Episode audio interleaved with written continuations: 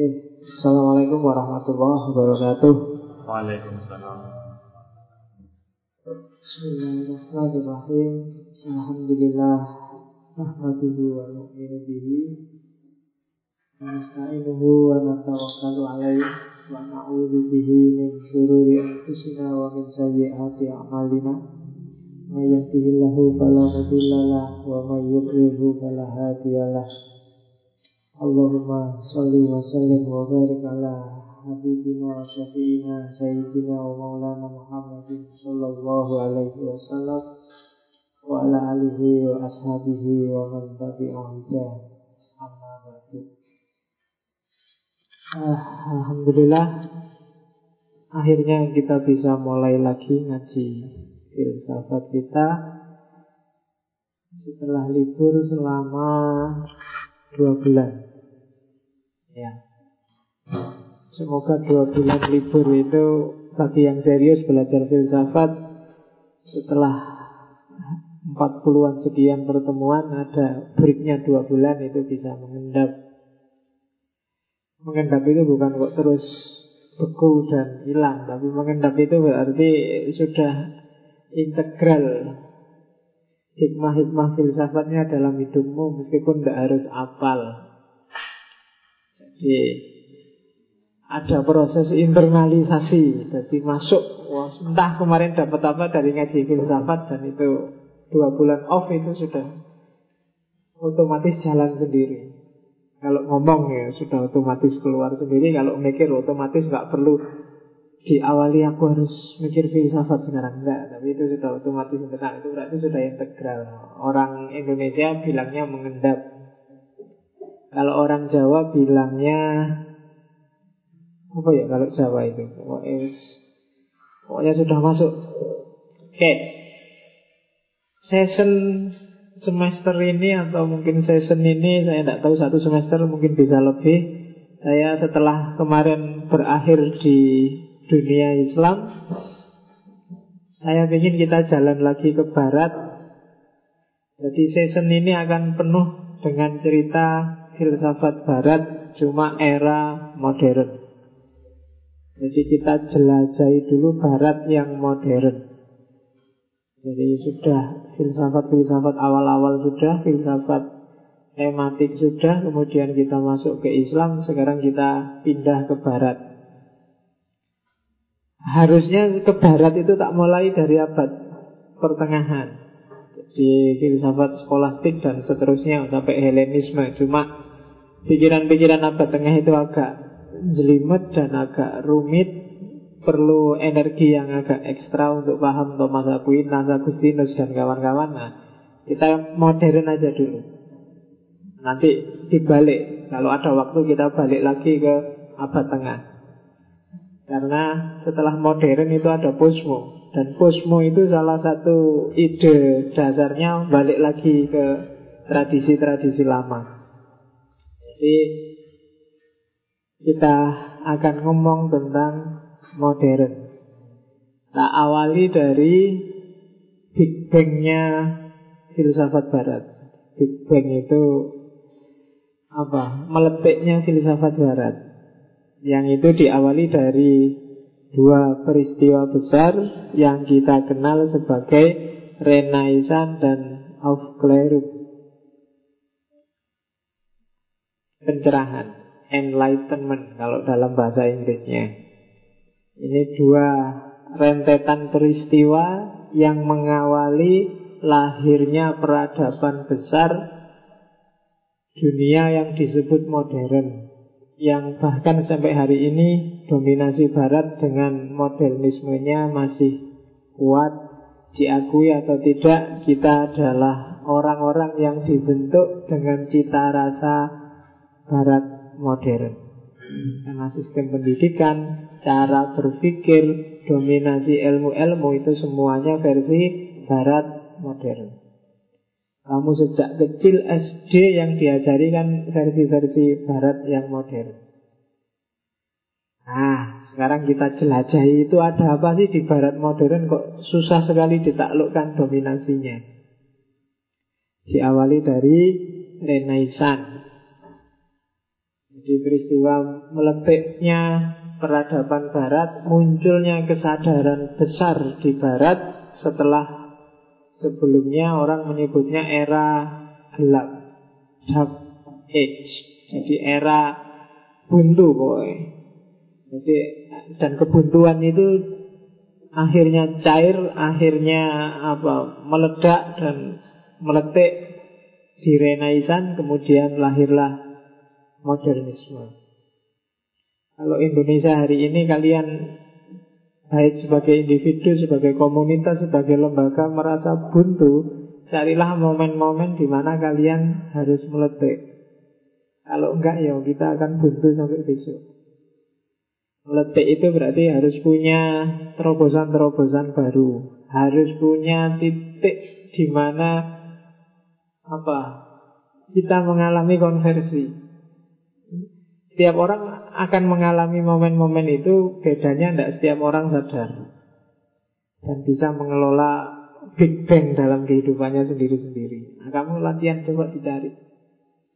Fenomena sekelilingmu Mungkin wawasan-wawasan. Allah itu menyediakan banyak sekali fasilitas.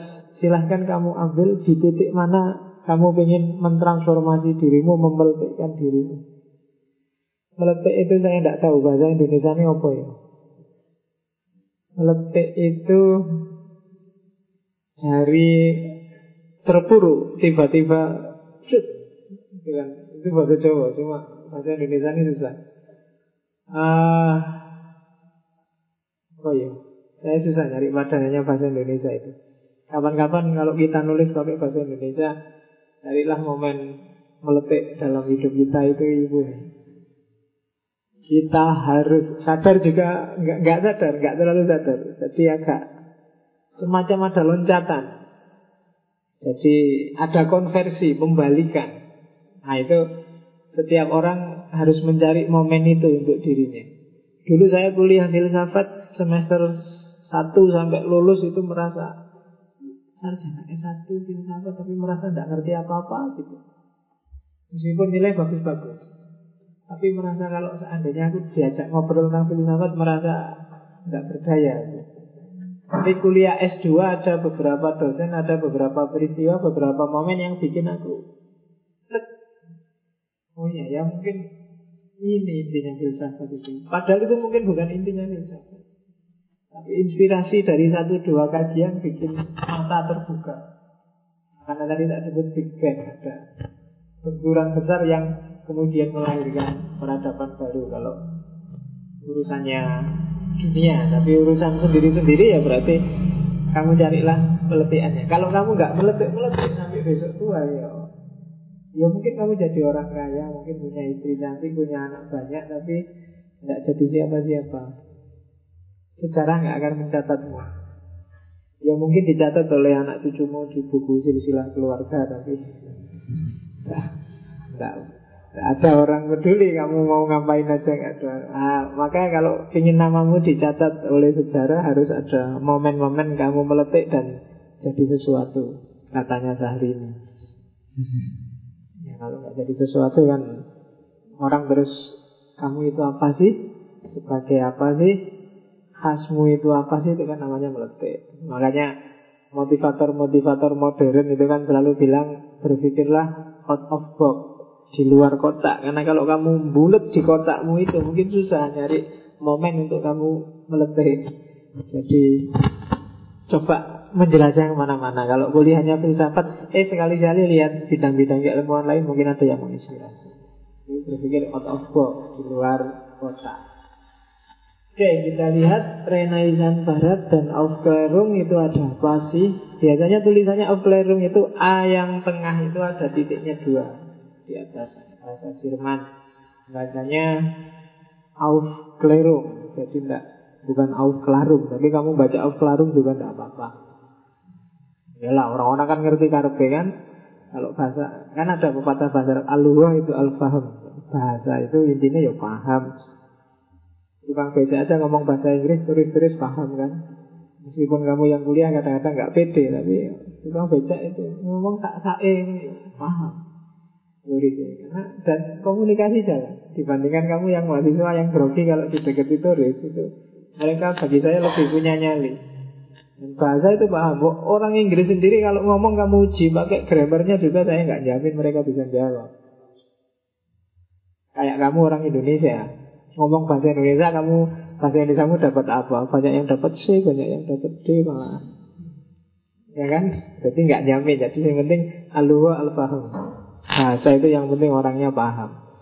Oke, dunia filsafat modern yang akan kita jelajahi di season ini sekedar wawasan aja. Sejauh yang saya tahu ada satu dua tiga empat lima enam tujuh delapan titik yang harus kita jelajahi.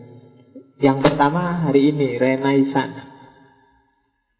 Terus rasionalisme, empirisme, Aufklärung, Jangan salah Efklerum itu sekitar 2-3 abad setelah Renaissance. Jadi bukan bukan momen yang sama sebenarnya. Renaissance itu Big Bang-nya Kalau Aufklärung itu matengnya Idealisme Immanuel Kant, Hegel dan kawan-kawan. Terus positivisme Comte, Mill, Spencer Materialisme Feuerbach, Marx. Eksistensialisme yang awal karena eksistensialisme yang belakangan sudah oleh beberapa orang dikategorikan sebagai era postmodern. Jadi filosof yang dianggap transisi dari modern ke postmodern itu biasanya Nietzsche. Mak Nietzsche kita masukkan aja ke modern. Jadi satu season ke depan Saya tidak tahu ngomong satu season itu nanti berapa kali pertemuan. Pokoknya season ini kita akan ngomong tentang filsafat modern. Ada beberapa yang sudah kita bahas meskipun nggak dalam. Misalnya Descartes Terus siapa lagi ya?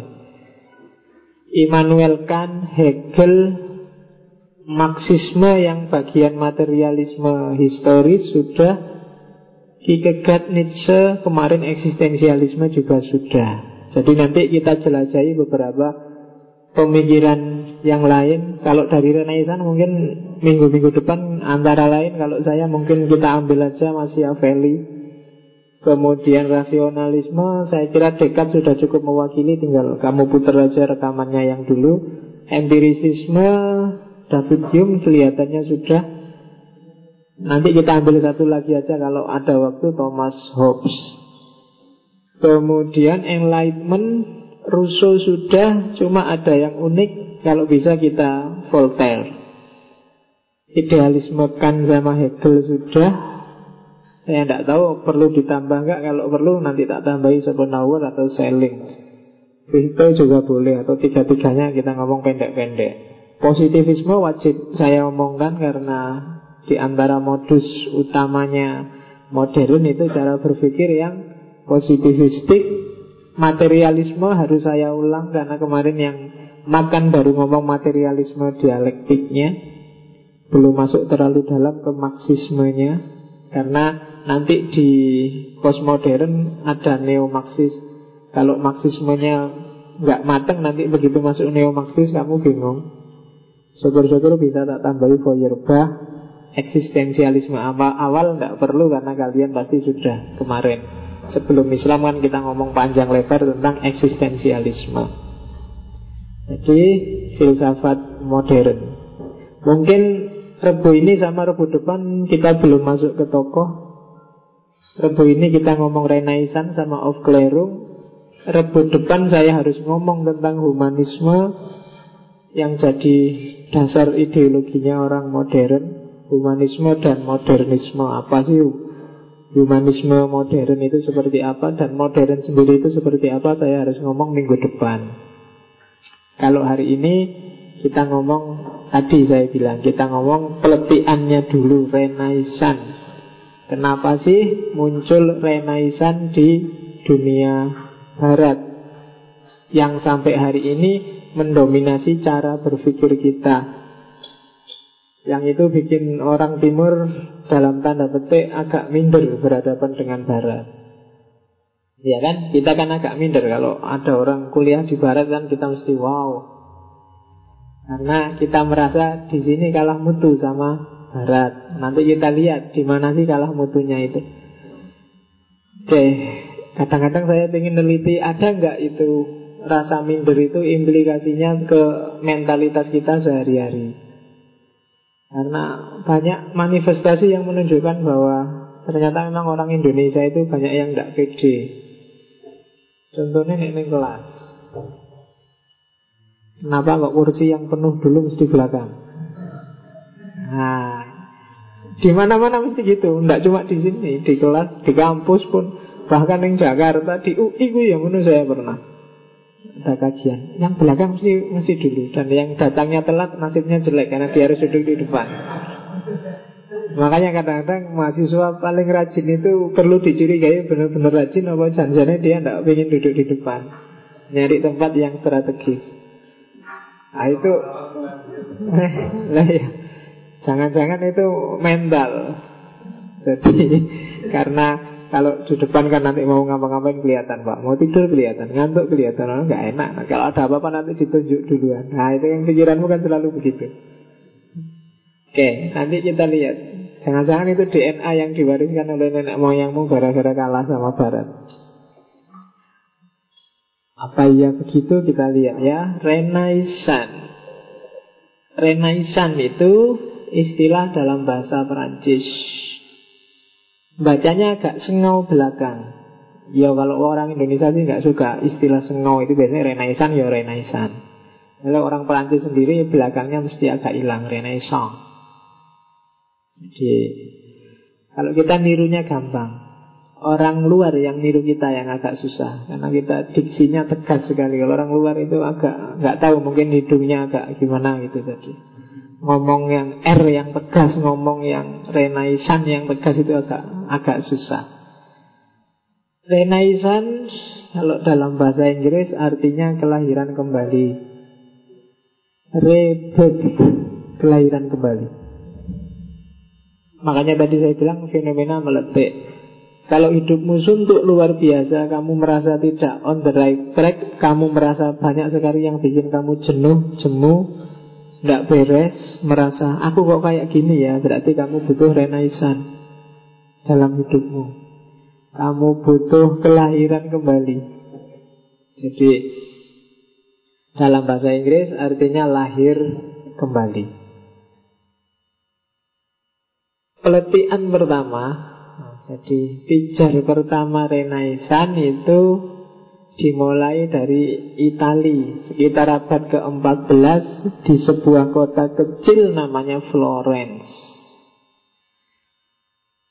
Ada penggemarnya Fiorentina nggak di sini? Nggak ada ya, kamu. Bo, ada yang khas loh Penggemar itu tak pikir ya mesti Kalau ndak AC Milan. Kalau Italia kan paling itu Juventus Kamu yang kamu bela mesti yang menangan. Sekali-sekali dukung yang klub-klub menengah ke bawah gitu loh. Itu kan kalau Ya bikin sendiri pesen. Ngalik Fiorentina itu kan Untuk khas itu kan. Nggak ada yang anu Jadi kalau kalah biasa, kalau menang luar biasa. Itu kan enak punya klub.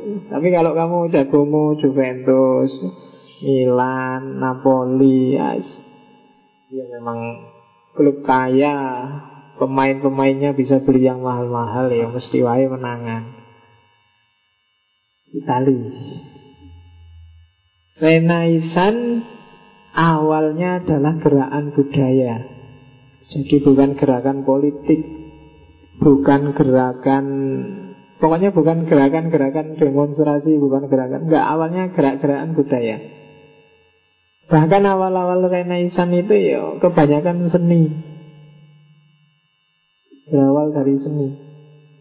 Meskipun nanti dari situ masuk ke sastra, dari sastra geser ke filsafat, dari filsafat kemudian masuk ke sosial, dari sosial kemudian geser ke ilmu-ilmu eksakta Dari eksakta biasanya terus geser ke politik Dari politik terus biasanya geser lagi ke agama Pikiran pikiran itu kan sering gesernya seperti itu Agama paling akhir karena biasanya dijadiin justifikasi kalau buntu Kalau orang judek itu kan biasanya terus Us agama wae Karena provokasi orang paling gampang itu pakai agama.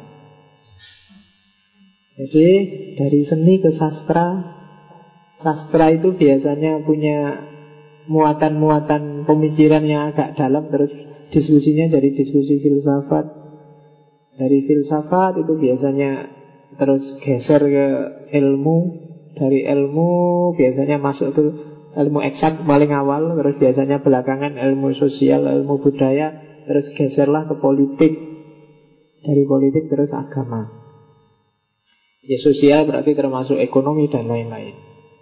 Dan Renaissance juga seperti itu.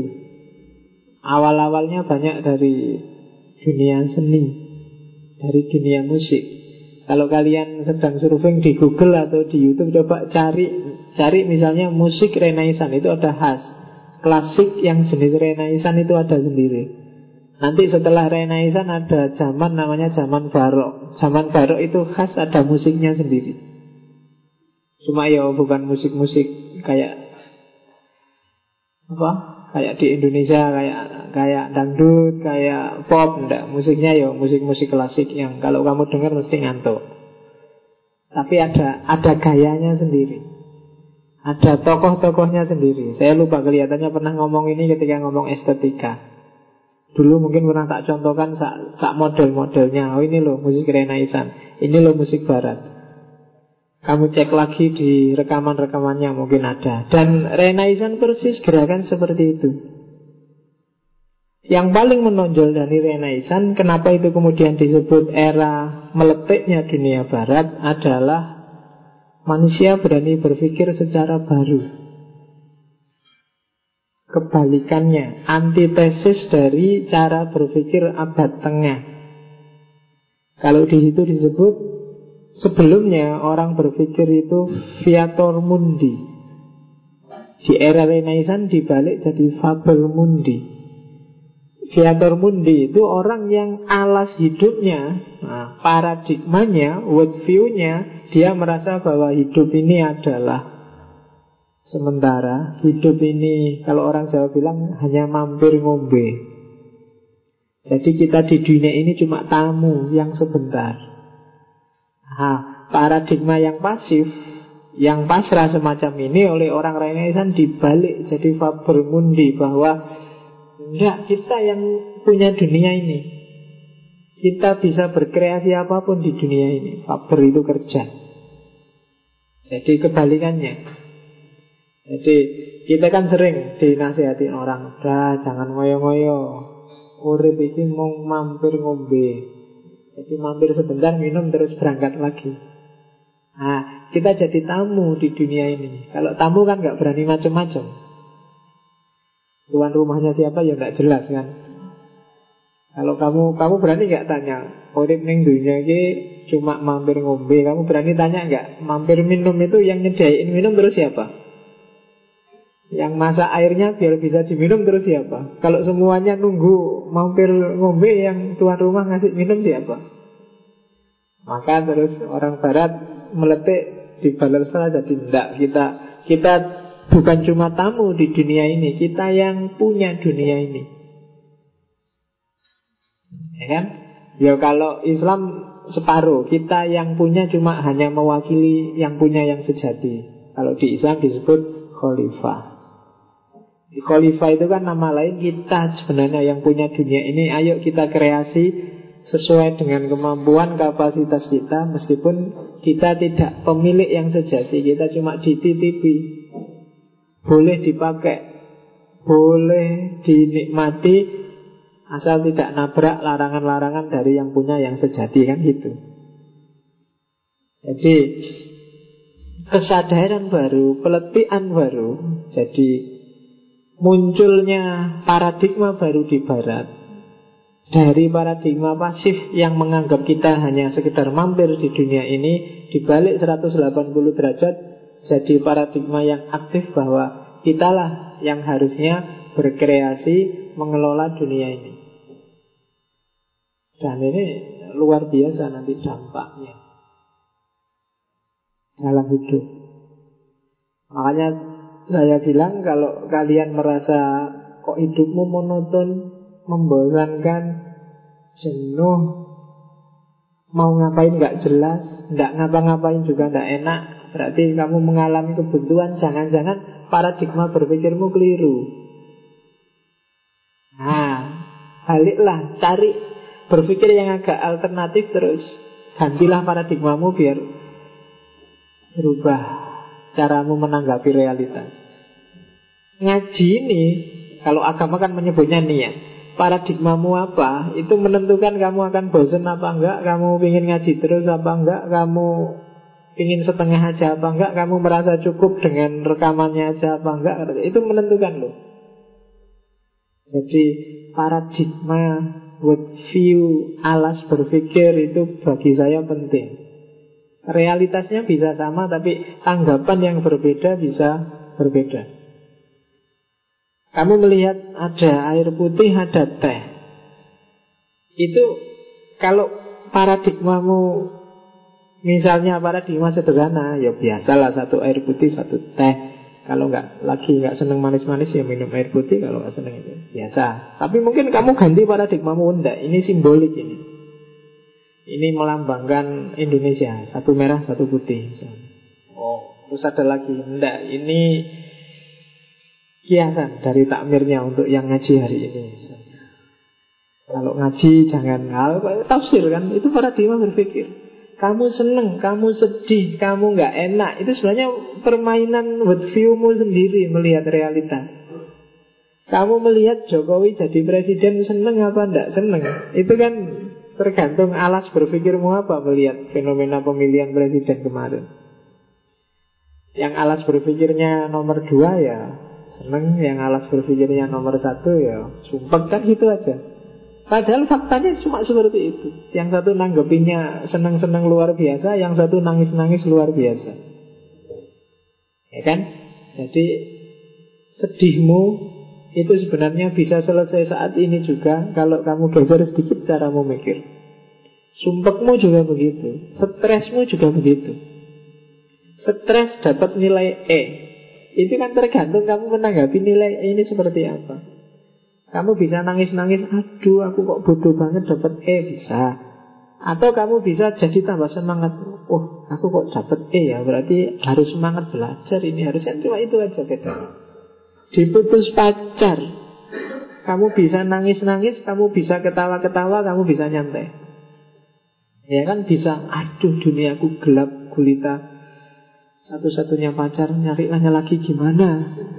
Kan gitu Jadi gelap. Tapi kamu bisa santai. Allah wong cuma pacar aja. Tenang aja lah Nyari lagi yang lain banyak. Yang di bawahnya dia banyak mesti yang mau Kan gitu. Jadi gesernya dikit Cuma cara mikir Tapi dampaknya bisa besar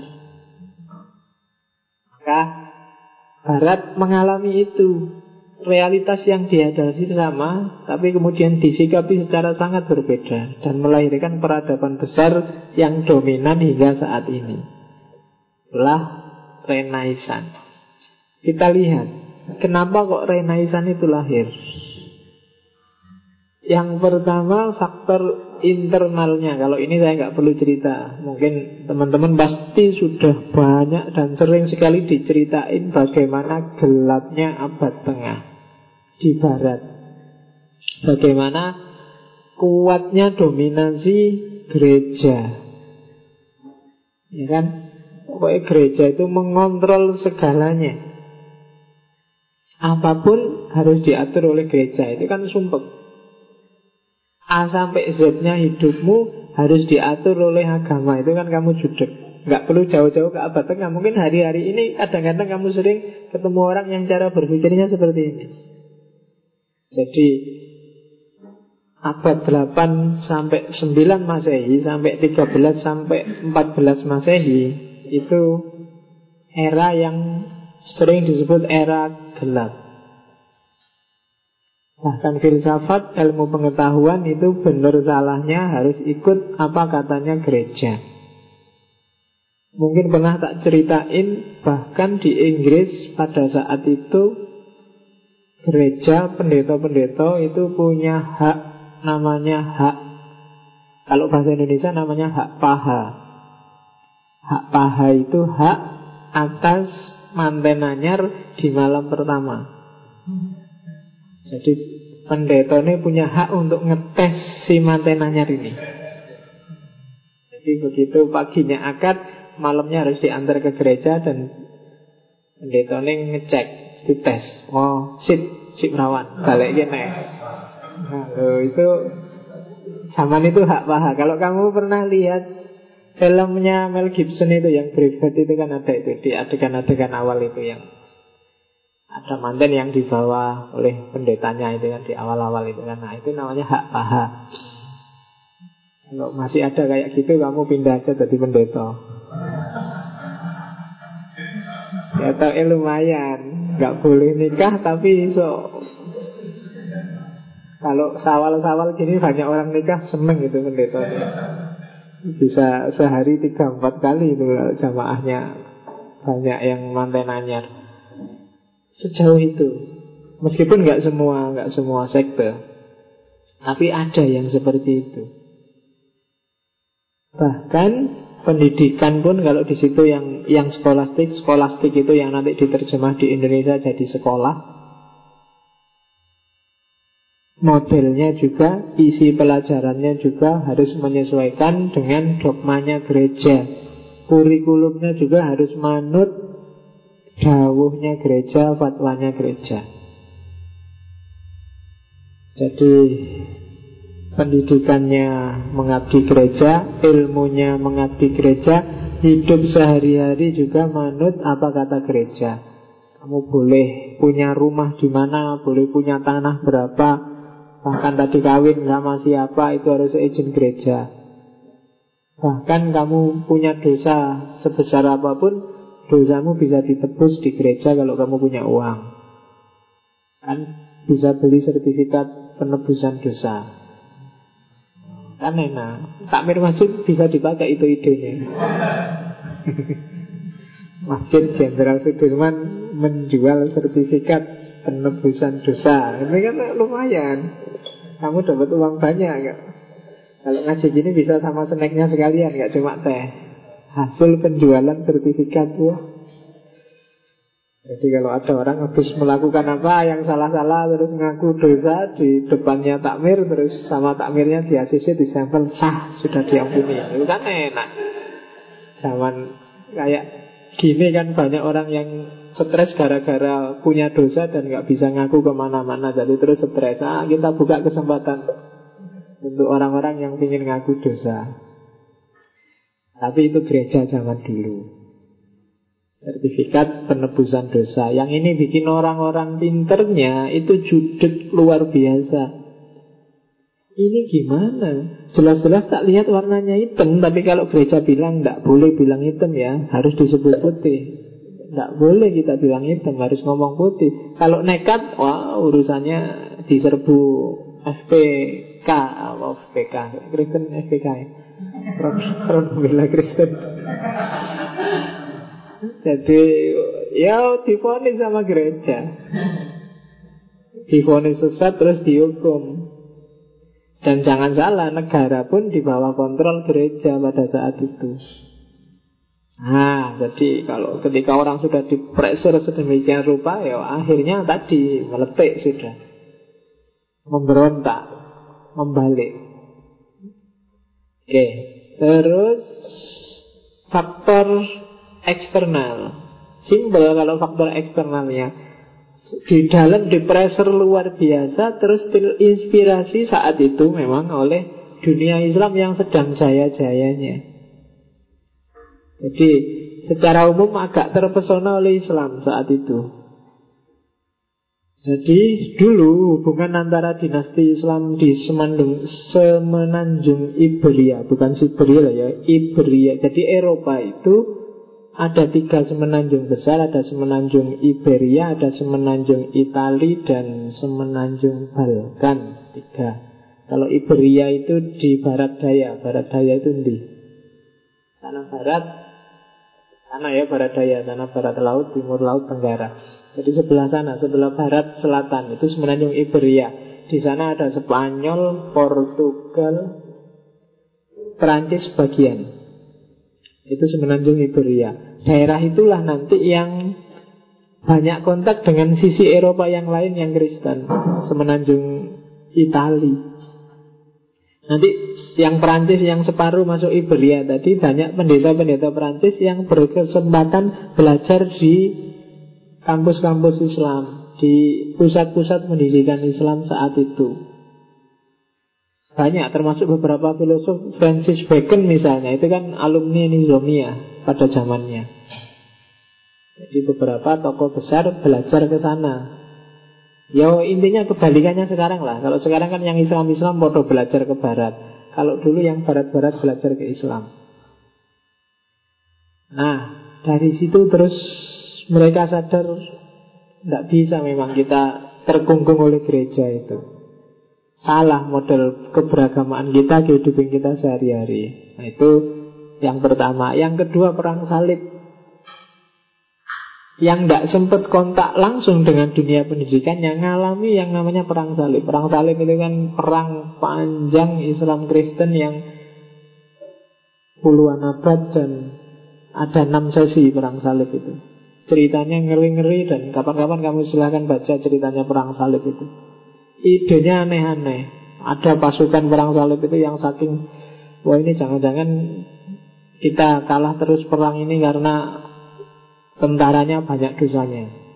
Pasukan kita banyak dosanya. Kalau gitu, ayo kita cari tentara yang tidak punya dosa. Akhirnya ada divisi khusus, isinya beberapa batalion yang isinya anak kecil-kecil.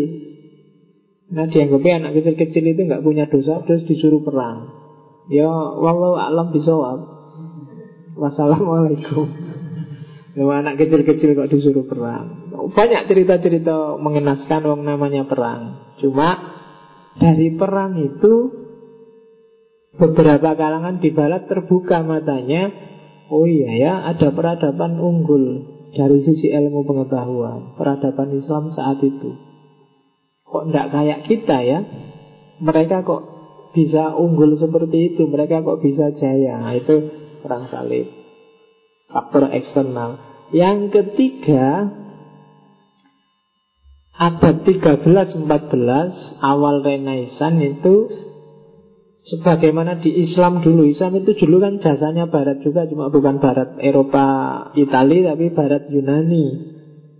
Penerjemahan besar-besaran bukunya para filosof Yunani terus Islam meletik. Barat juga begitu selama dua abad itu terjadi juga penerjemahan buku-buku dalam bahasa Arab. Buku-bukunya Ibnu Rus, buku-bukunya Ibnu Sina. Meskipun nanti Ibnu Rus jadi Averus, Ibnu Sina jadi Avesina itu kan hasil terjemahan dari bahasa Arab ke bahasa Latin. Jadi kamu kan heran kok ada nama aneh-aneh ya kok enggak? Enggak kan itu memang terjemahannya orang barat saat itu. Dari Arab ke Latin Sepanjang dua abad Dari situ mereka semakin sadar lagi Pentingnya bebas Dari kungkungan gereja Terus yang keempat Anu Banyak pelarian perang Ini ini agak ke belakang lagi Tahun 1435 Abad ke-14 ke tengah Jadi ketika Konstantinopel dikalahkan oleh Turki Utsmani. Mungkin ada yang sudah lihat filmnya. Filmnya juga judulnya 1435 kelihatannya. Ketika Al-Fatih menaklukkan Konstantinopel. Ketika Konstantin Konstantinopel itu kan dulunya bagian dari Romawi. Jadi Romawi yang sebelah timur jadi Romawi Timur itu ibu kotanya Konstantinopel. Konstantinopel itu dulunya namanya Bizantium. Terus oleh Kaisar Romawi namanya Konstantin diganti namanya jadi Konstantinopel. Terus diganti kemudian juga setelah Konstantinopel namanya juga sempat diganti jadi Istanbul. Istanbul itu sebenarnya bukan bahasa Arab, itu sebenarnya bahasa Yunani. Istanbuli, Istanbul itu artinya kota. Jadi Istanbul. Nanti setelah abad Turki jadi Turki modern Mustafa Kemal itu namanya dikembalikan lagi ke Istanbul Jadi kembali ke Istanbul tidak lagi pakai nama Konstantinopel. Yang sekarang kita kenal jadi ibu kotanya Turki itu kan? Istanbul. Kalau ada yang kalau di Indonesia dulu zaman saya aliyah sanawiyah itu ada Quran kecil yang cuma sak jempol gini, tebelnya segini dan itu lengkap. Mulai Al-Baqarah sampai An-Nas, mulai Al-Fatihah sampai An-Nas itu namanya Quran Istanbul. Itu sebenarnya aslinya dari sana Istanbul. Kalau baca harus pakai kaca pembesar, cuma pasti jarang dibaca, biasanya dipakai jimat. Ya, ternyata cuma segini. Saya nggak tahu di Jogja ada nggak ya. Mungkin cari di pesantren pesantren biasanya masih ada. Dulu saya punya dua, beli aja. Zaman saya di Jember bisa bisa beli di pasar-pasar toko-tokonya orang Arab itu pasti ada. Namanya Quran Istanbul. Kamu beli aja itu buat koleksi nggak apa-apa. Siapa ngerti ampuh benar jadi jimat. Kalau baca harus pakai kaca besar itu. Quran Istanbul. Quran Istanbul. Konstantinopel, kota tua yang dulunya namanya Bizantium. Nah, ketika ditaklukkan oleh Turki Utsmani, oleh Islam ini, pendeta-pendetanya, orang-orang pinternya terus melarikan diri ngumpul tadi di kota Florence. Di situ terus karena orang-orang sama-sama pinternya senasib seperjuangan, ada diskusi-diskusi intensif, ada tukar pikiran, lama-lama muncul kesadaran bersama untuk membangkitkan ilmu pengetahuan. Muncul kesadaran bahwa kalau Barat ingin maju ya ilmu pengetahuannya harus meningkat. Dari situlah nanti lahir Renaissance. Lahir pembalikan besar-besaran paradigma berpikirnya. Jadi kalau ingin berubah, yang harus diawali dulu memang cara berpikir dan sistem ilmu pengetahuannya. Indonesia juga begitu. Kalau masih hanya sibuk dengan ekonominya, tidak akan ada renaissance. Akan tetap seperti ini. Makanya Jokowi bikin revolusi mental itu kan. Sebenarnya tidak semata-mata mentalnya, mentalnya. Mental nggak akan bisa berubah kalau wawasannya tetap sempit. Wawasannya harus luas. Dan wawasan luas itu berarti ilmu pengetahuan harus berkembang. Maka kunci-kuncinya tetap di Departemen Pendidikan dan Departemen Agama dan Departemen kalau fisik ya berarti Departemen Kesehatan. Tiga departemen yang paling korup di Indonesia. Pendidikan, agama, dan kesehatan fisiknya korup, otaknya korup, agamanya korup. Dan itulah kita di Indonesia. Maka butuh renaisan, butuh meletik. Saya tidak tahu kapan kamu meletik itu. Indonesia loh ya. Oke. Kalau digambarkan alur pikirannya sampai lahir renaisan itu seperti itu. Awalnya tetap peradaban logis rasional itu diawali dari Yunani. Yunani kemudian melahirkan namanya Helenisme. Helenisme itu filsafat Yunani yang disebarluaskan oleh Iskandar Zulkarnain dan kawan-kawan di Imperium Romawi melahirkan namanya Helenisme ya para filosof seperti Virus, Stoa dan kawan-kawan. Insya Allah nanti kita akan masuk sesi Helenisme. Ada season khusus untuk Helenisme Kemudian season khusus untuk abad tengah. Cuma kita jadi orang modern dulu satu season ini. Jadi Helenisme itu Filsafat Yunani Yang versi Romawi Yang disebarluaskan Khususnya oleh Iskandar Zulkarnain Alexander the Great yang dia adalah muridnya Aristoteles. Termasuk nanti dari Helenisme lahir Neoplatonisme, Plotinus. Nah, Helenisme itu nanti dalam penyebarannya ini kan Iskandar Zulkarnain Romawi itu kan menguasai hampir sepertiganya dunia. Ada pusat-pusatnya dengan gaya berfilsafat masing-masing. Kalau Romawi Timur, yang ibu kotanya tadi Konstantinopel, itu cara berfilsafatnya cenderung platonik.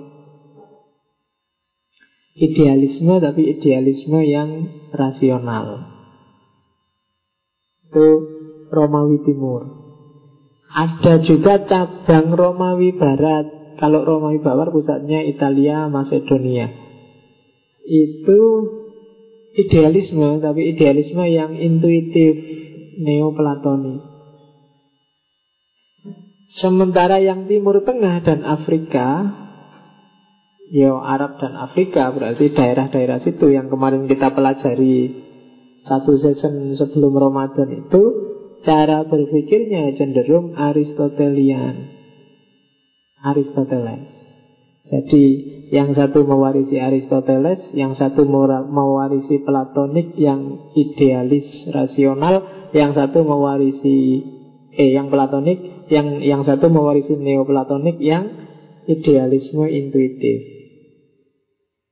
Yang Platonik kalau ditarik-tarik nanti melahirkan rasionalisme, Neoplatonik bisa melahirkan mistisisme, cara berpikir yang cenderung mistik dan kalau Aristotelianisme melahirkan sains, cara berpikir yang cenderung rasional. Kenapa Islam jaya saat itu? Karena Alhamdulillah dia dapat jatah Aristotelian. Cara berpikir yang cenderung realistis, rasional, tidak idealis. Idealis nanti ketemunya Apakah di era barat itu tidak ada orang berfilsafat, tidak ada orang berpikir rasional? Banyak. Cuma idealisme jadi tidak realistis. Akhirnya ya bulat pikiran-pikiran Model-model Thomas Aquinas Model-model Agustinus dan kawan-kawan. Jadi mikir-mikir tentang Tuhan Mikir-mikir tentang eskatologi. Kayak gimana ya harusnya Tuhan itu kan? Itu yang ansila teologi ya Teologi yang dibantu oleh filsafat. Nah itu cirinya Romawi Timur. Ya nanti melahirkan skolastisisme dan lain-lain Seperti yang disebut sebelumnya. Nah, nanti di Italia tiga arus ini kumpul jadi satu. Jadi muncul para filosof, para ilmuwan yang menghidupkan kembali apa? Kalau bahasanya Arkon turos Yunani. Jadi khazanah pemikiran Yunani. Yang itu nanti jadi Renaissance. Jadi kumpul kembali yang dulu puncak di Yunani disebarkan oleh Helenisme, pecah di tiga wilayah dan bersatu lagi di Italia. Dari situlah terjadi Big Bang dan lahirlah Renaissance. Italia zaman itu. Jadi kalau kalian mimpi kapan Indonesia Renaissance ya emangnya Indonesia punya tradisi berpikir yang khas yang harus dihidupkan lagi. Kalau punya ya Makanya banyak orang ngomong jati diri kita. Iyalah, gali lagi lah. Biar kita punya paradigma sendiri yang jadi pijakan untuk untuk bangkit. Kalau enggak ya mesti berat. Jadi sangkan baratnya seperti itu Renaissance. Dari Yunani, Helenisme dan seterusnya. Jiwanya, semangatnya Renaissance itu apa sih? Itu tak ambil dari beberapa tokohnya. Ada Leonardo da Vinci, Francis Bacon, George Berkeley Marsilio Vicino Galileo. Mungkin ada beberapa istilah yang kalian pernah dengar. Jadi semangat yang paling kelihatan adalah semangat saintifik. Semangat keilmuan ilmiah yang empiris. Itu semangatnya Renaissance. Ya kayak kata-katanya Leonardo da Vinci itu Mekanika adalah surganya ilmu pasti. Sebab itu para pelajar, pelajarilah ilmu pasti. Jangan membangun tanpa dasar. Eksperimen menjadi juru bicara alam dan manusia. Pengalaman tidak pernah berdusta. Bahkan Tuhan aja disuruh. Engkau wahai Tuhanku, hargailah kami dengan jerih payah kami. Itu Leonardo da Vinci. Tidak ada yang bisa sepasti pengalaman kita sehari-hari. Jadi mekanika, ilmu pasti itu yang terukur. Ngapain kita menghabiskan energi membahas sesuatu yang tidak jelas? Nah, itu semangatnya Renaissance. Yang jelas kelihatan. Nah, tehnya manis jelas, pasti, terukur, tidak bisa dibantah. Wong aku minum sendiri kan gitu. Kalau tadi sebelum tak minum masih berteori, kita manis nggak ya kira-kira kan masih gitu. Jadi begitu tak minum itu kan pengalaman. Ngerti dewe aku kalau ini manis. Pengalaman nggak pernah berdusta. Itu Lemire dan Vici.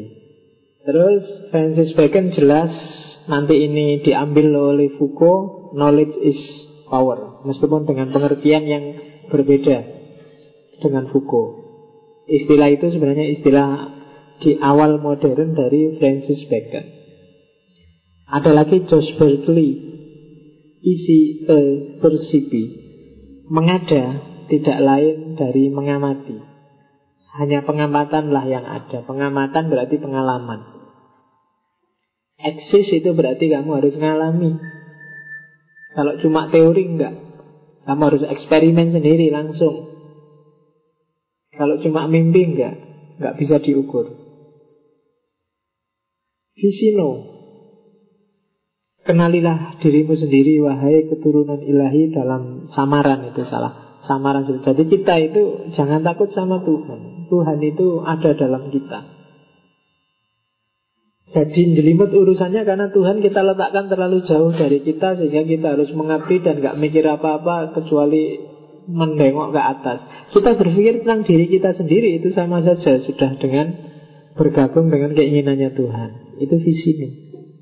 Meskipun nanti Karena gereja juga masih sangat kuat Pikiran-pikiran seperti ini nanti jadi Apa jadi blunder bagi para ilmuwannya yang bikin dia disiksa, dihukum mati oleh gereja dan negara yang dibawa dominasi gereja. Galileo Galilei, buku alam ditulis dengan bahasa matematika. Kalau dalam Islam namanya sunatullah. Alam ini sudah ada hukumnya sendiri dan sifatnya matematis, pasti.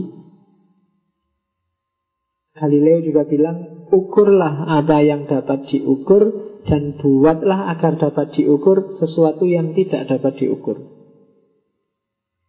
Kalau kamu bingung, ini kok abstrak sekali, bikin teorinya biar dia bisa dipahami. Itu namanya yang nggak bisa diukur harus dibuat bisa diukur. Kalau enggak berarti kamu nggak bisa memahami. Kamu nggak akan paham. Harus bisa kamu pahami. Untuk bisa kamu paham, dia harus terukur. Kalau terlalu cair, terlalu gelambiar, terlalu abstrak ya Berarti tidak bisa dipahami, tidak bisa diukur. Jadi itu katanya Galileo. Ilmu pasti itu selalu seperti itu. Harus bisa diukur. Kalau nggak bisa diukur ya berarti kamu nggak bisa paham. Kalau kamu nggak bisa paham ya berarti nggak bisa merespon. Atau kalau merespon responnya pasti tidak pas. Jadi semangatnya Renaissance adalah semangat ilmu pasti, semangat sains. Maka tidak heran Renaissance melahirkan banyak sekali tokoh-tokoh ilmuwan. Mungkin filosofnya nggak banyak. Lebih banyak melahirkan ilmuwan-ilmuwan Newton, Copernicus, dan lain-lain. Itu kan semua anak-anaknya Renaissance. Cirinya Renaissance ada lima. Yang pertama empirisme. Karena memang yang paling dipercaya oleh orang Renaissance adalah fakta, kenyataan, realitas yang bisa diakses oleh panca indera. Jadi panca indera adalah ukuran satu-satunya yang tidak mungkin salah atau salahnya paling kecil dibandingkan semua ukuran yang lain. Kamu bisa pakai teori apa pun Misalnya untuk ngukur seperti apa teh ini manis atau enggak manis. Tapi kalau ingin eksak jelas Tinggal kamu minum aja rasakan sendiri manis apa enggak Itu lebih pas. Itu empirisme. Iya. Yang kedua rasionalisme. Dekat. Dan kawan-kawan. Empirisme David Hume dan kawan-kawan. Itu pelopor-pelopor awal Di era Renaissance. Yang ketiga individualisme jadi orang-orang Renaissance melihat setiap manusia, setiap sosok itu unik. punya gaya sendiri-sendiri. Tidak kerumunan. Kerumunan itu kamu tidak dilihat sebagai individu, kamu dilihat sebagai anggota kelompok.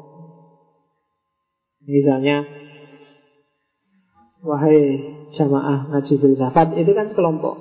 Kamu sebagai individu nggak dihargai. Kalau karakternya, cara berpikir modern, individualisme itu dihargai. Makanya nanti melahirkan namanya humanisme. Setiap orang silahkan mengekspresikan keinginannya sendiri, pemikirannya sendiri, baik versi dia sendiri atau buruk versi dia sendiri. Karena setiap orang unik. Teh ini manis, aku seneng atau manis aku nggak seneng, dia nggak seneng itu kan setiap orang punya persepsi sendiri-sendiri. Jadi tidak kerumunan, tapi subjektivitas individu masing-masing orang. Bukan madhab, bukan aliran, bukan kelompok. Jadi empiris, rasional, individual, pembebasan dari kungkungan apa pun, dan yang kelima humanisme. Humanisme kita perdalam minggu depan. Jadi orang barat dari tradisi berpikir skolastik yang selalu eskatologis, melihat sesuatu selalu dari kacamata di luar dirinya. Kacamata kitab suci lah, kacamata Tuhan lah, kacamata gereja, kacamata pendeta, kacamata dan seterusnya sekarang dibalik. Tidak, kacamatamu sendiri pakai sekarang. Kalau sebelumnya orang takut-takut berpikir sendiri, sekarang berpikirlah sendiri. Kamu adalah pribadi yang unik. Itu Renaissance. Dan ini bikin booming luar biasa. Dan ini yang agak membedakan dari kejayaan era Islam. Kalau di Islam itu pengetahuan orang-orang pinter itu sifatnya elit.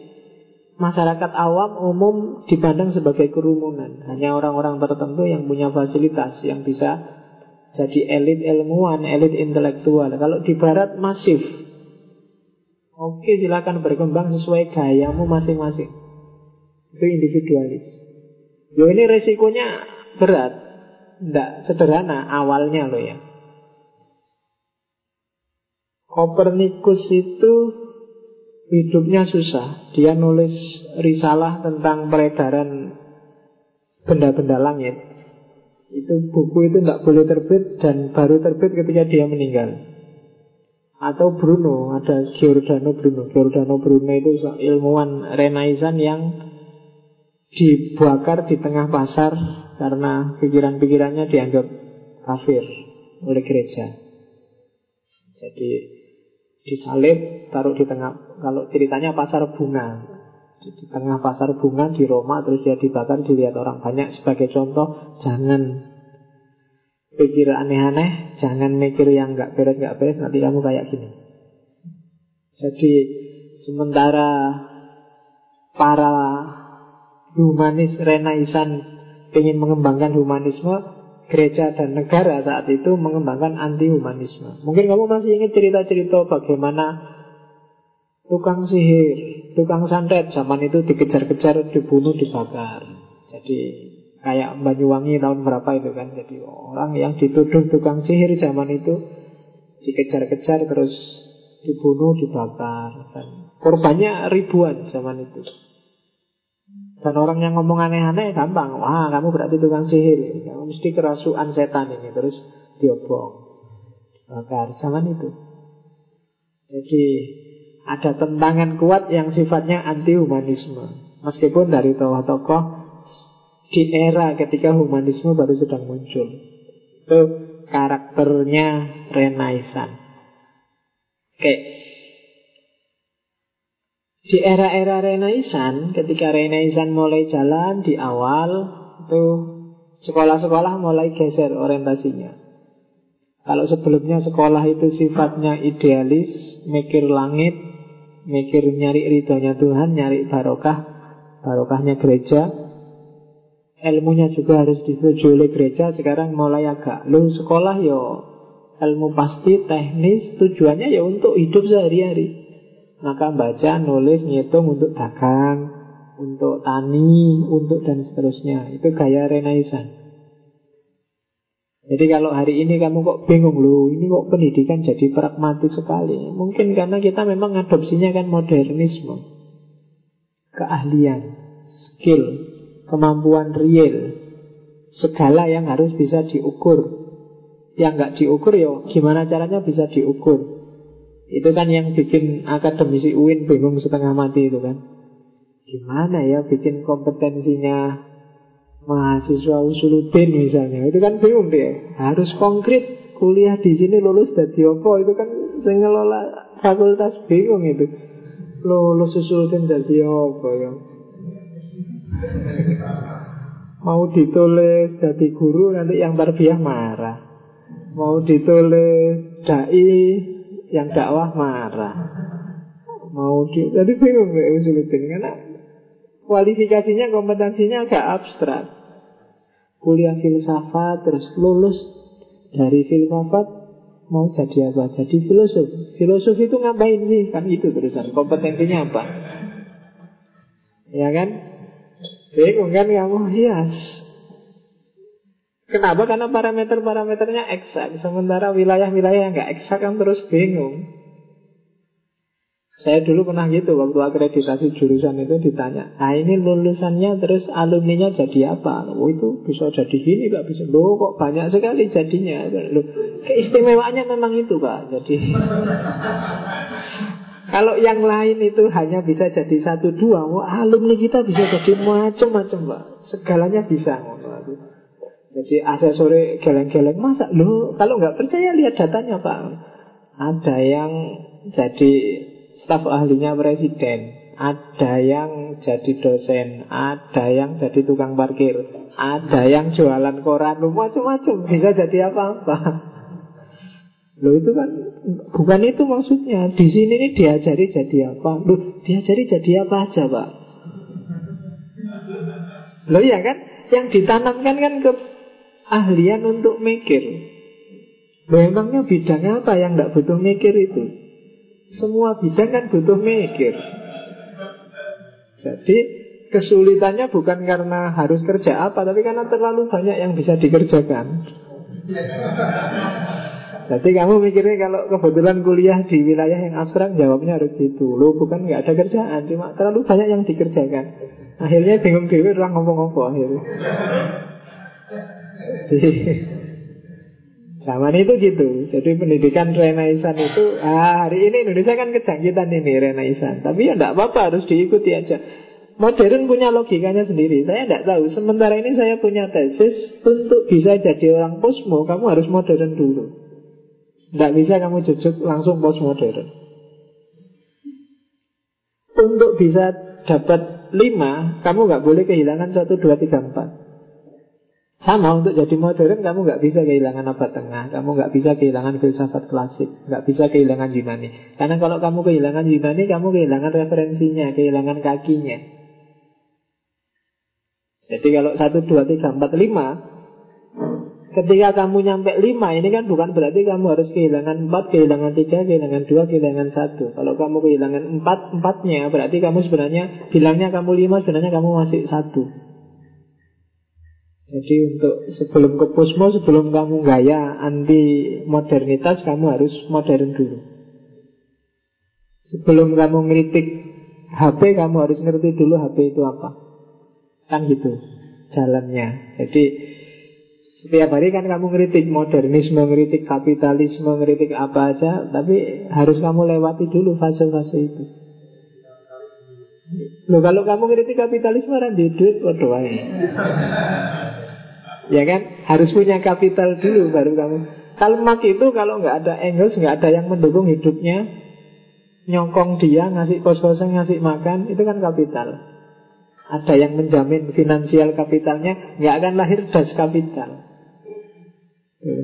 Jadi harus terjamin dulu, baru harus kamu lewati dulu. Kalau bahasa sufinya harus dilampaui. Dilampaui itu bukan berarti kamu minggir Tapi kan kamu lewati terus kamu loncati Bahwa itu sudah masa lalu Kalau cuma itu cemen Kan gitu di Lampung itu Kalau cuma modern sipil Aku harus ngerti Modern itu kayak gitu Saya nggak setuju kan gitu Kadang-kadang kan kita gitu sering loncat. Nggak ngerti kapitalisme, oh, pokoknya sosialisme. Sosialisme itu apa? Ya orang ngerti. Loncat-loncat terus pikiranmu. Nggak jelas. Jadi harus harus makanya ngaji filsafat kan tak runtut pelan-pelan aja. Kamu nggak usah kesusu pelan-pelan. Kamu kamu kan kemerungsung pengen cepet-cepet postmodern, pengen cepet-cepet ketemu Foucault. Enggak, kalau kamu cukup-cukup ke sana, kamu akan kehilangan akar. Jargon-jargonnya Foucault, jargon-jargonnya dari Lyotard dan kawan-kawan itu ya, ya melalui orang-orang ini. Kalau nggak ada modern, nggak akan lahir mereka. Oke, jargonnya Renaissance yang sangat terkenal adalah carpe diem. Nikmatilah hidup. Kebalikannya abad tengah yang momenti mori. Ingatlah mati. Itu beda kan ya. Selama ini kalau kamu dengar khotib-khotib, ceramah-ceramah selalu kamu ingatlah mati ya, ingatlah mati ya kan selalu gitu. Oh, ingat mati itu bikin lemes, bikin nggak semangat. Maka dibalik sekarang. Ingat hidup, ayo dinikmati hidup ini. Nah itu baru semangat.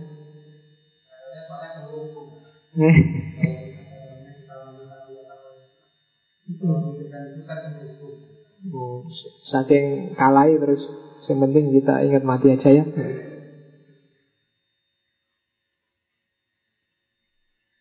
Carpe diem, mungkin kamu pernah dengar istilah ini.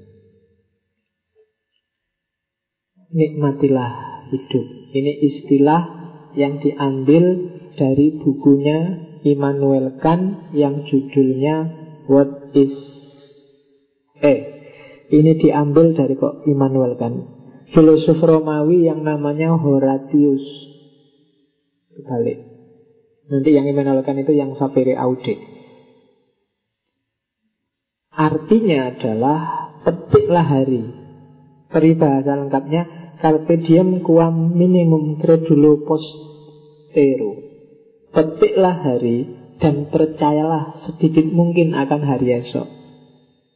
Kalau bahasanya orang Jawa Mikirin rasa kedawan Hari ini ada apa? Ayo dinikmati sekarang. Kalau kamu selalu mikir besok Biasanya hidupmu terus nggak tenang. Aduh kuliahku kok IAIN UIN ya Besok jadi apa? Tidak usah dipikir, tenang aja, dinikmati aja UIN-nya. Dinikmati aja UGM-nya, dinikmati aja UNY-nya, dinikmati aja ketakmirannya. Aku kok Besok mau ada apa monggo lah. Pokoknya dinikmati aja. Ya kan? Waduh besok yang akan datang humanisme. Aku pengen ngerti humanisme. Aku bisa datang gak ya minggu depan? Alah mikirnya besok. Sekarang baru renaisan Ayo dinikmati renaisannya Kan gitu Mikirnya nggak usah aneh-aneh. Kalau enggak, kita hari ini nggak tenang, besok nggak jelas. Nggak enak terus kan akhirnya. Besok ketemu besok baru dipikir lagi peristiwa besok tidak sekarang. Itu carpe diem. Dinikmati hidup. Sekarang ada apa? Kita nikmati sekarang. Oh itu sebenarnya Jargon ini sangat sofistik di semua agama Ada banyak anekdot, banyak contoh, banyak kisah tentang ini yang saya ingat itu ada kisah sufi. Saya lupa sufinya siapa. Mungkin Ibrahim bin Azam atau siapa. Suatu ketika dia bertamu Ke rumahnya Seorang temannya sufi Yang kaya raya.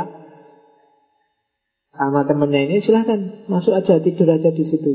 Tidur Cuma kasurnya di atasnya kasur jadi di langit-langitnya. Kasurnya sih bagus sekali spring bed di langit-langitnya kasur ini banyak tombak-tombak yang siap jatuh ke atas kasur. Gantung-gantung gitu. Jadi begitu mau tidur Ibrahim atom dia, waduh nih aku tidur ini jatuh gimana ya? Ya harus hati-hati nih. Nah, jadi semalaman itu dia tidak tidur-tidur mikir ini kalau jatuh gimana. Jadi begitu pagi-pagi dia diketawain sama yang punya rumah Kamu tinggal menikmati spring bed yang enak aja kakean mikir ya Sekarang akhirnya nggak tidur kamu semalam Kan gitu. Oke, di Cina juga ada cerita kayak gitu kan Yang ceritanya tahu itu ada orang Jadi mau jatuh ke bawah Dia cuma gantung di pohon Di depannya ini banyak buah-buahan Cuma di bawah ini sudah siap jurang yang menelan tubuhnya Jadi akhirnya dia Ah, daripada lihat ke bawah, sumpah stres, sudahlah. Dinikmati aja buahnya. Urusan jatuh dipikir nanti waktu jatuh. Toh kalau memang jatuh ya susah kan menyelamatkannya. Ya sudah dinikmati aja. Jatuh syukur nggak jatuh lumayan kan bisa makan. Jadi carpe diem. Nikmati hidupmu. Kamu itu kalau bahasa agamanya kan Bersyukurlah. Nikmati aja, banyak sekali fasilitas yang diberikan Allah padamu kok. Kamu terlalu banyak ngeluh sih. Terlalu banyak menuntut sih. Padahal kamu itu kan enak. Dalam banyak hal. Banyak yang lebih susah sama kamu kok Dibandingkan kamu Kamu ngaji aja dikasih teh Bayar juga enggak Enak kan, dinikmati aja Ke kampus, yang lain jalan kaki Kamu punya motor, yang lain desekan Di bus, kamu punya motor kan enak Ya kan? Kamu dapat nilai E mengeluh, temenmu nggak cuma dapat E, DO dia. Ya kan? Ah, mati alhamdulillah cuma E, temenku DO kan gitu. masih ada kesempatan, masih belum DO, tenang aja. mati nilai E-nya kan gitu. Kan tak bilang tadi, hidup itu angle, hidup itu caramu melihat, caramu memikirkan, caramu menanggapi persoalan. Tidak ada yang susah. Tinggal kamu geser dikit caramu berpikir selesai Dan nikmat hidupmu. Ya kan? Ke DO pun ah, Alhamdulillah DO Kuliah susah-susah juga mau apa? Cuma usulitin aja ke as Sekarang saatnya kerja kan gitu. Tinggal tinggal merubah sedikit aja angle-nya selesai Kamu tidak akan stres. Carpe diem Nikmati hidup. Oke, jadi Renaisan melihat bahwa manusia bukan lagi alatnya Tuhan, tapi dia adalah pusatnya segala peristiwa. Jadi manusia bukan bonekanya Tuhan, tapi dia ciptaan terbaik Tuhan untuk mengelola alam semesta. Itu semangatnya Renaisan. Dari situ nanti lahir namanya humanisme yang akan kita bahas minggu depan, humanisme dan modernisme. Jadi Humanisme ketika manusialah sebagai satu-satunya ukuran Karena sebelumnya Mengukur apa-apa tidak manusianya Jadi menjudge manusia tidak dengan ukuran manusia. Itu yang terus jadi sumber persoalan. Dari situ nanti lahir humanisme. Kita perdalam itu minggu depan. Point of achievement temuan-temuan monumental dari Renaissance itu mungkin sudah pernah tak ceritakan paling enggak ada tiga di barat saat itu. Yang pertama kompas yang kedua senjata api yang ketiga percetakan ini nanti bagi yang kritis melahirkan ambiguitasnya modernisme dari humanisme tapi nanti yang lahir justru anti humanisme misalnya kompas Kompas itu kan temuan yang luar biasa yang dimanfaatkan oleh Barat untuk menjelajah, melakukan penjelajahan laut ke mana-mana. Dari penjelajahan itu kemudian dia menaklukkan ke mana-mana antara lain dengan bekal senjata api. Senjata api itu kan monumental. Sebelum ada senjata api paling kamu kan cuma punya bambu runcing, punya pedang, punya itu kan harus ketemu dulu baru bisa pukul-pukulan. Dengan adanya senjata api, kamu masih di sana sudah bisa ditembak. Jadi ini monumental. Ini sebenarnya kuncinya kenapa Barat kemudian bisa dominan menjelajah dan menjajah ke mana-mana. Temuan kompas, temuan senjata api. Ya kalau zaman dulu perang mau Mojopahit melawan Cina, melawan Kubilai kan, melawan Singosari itu kan perangnya gerutuk-gerutuk jadi satu bareng-bareng gitu kan.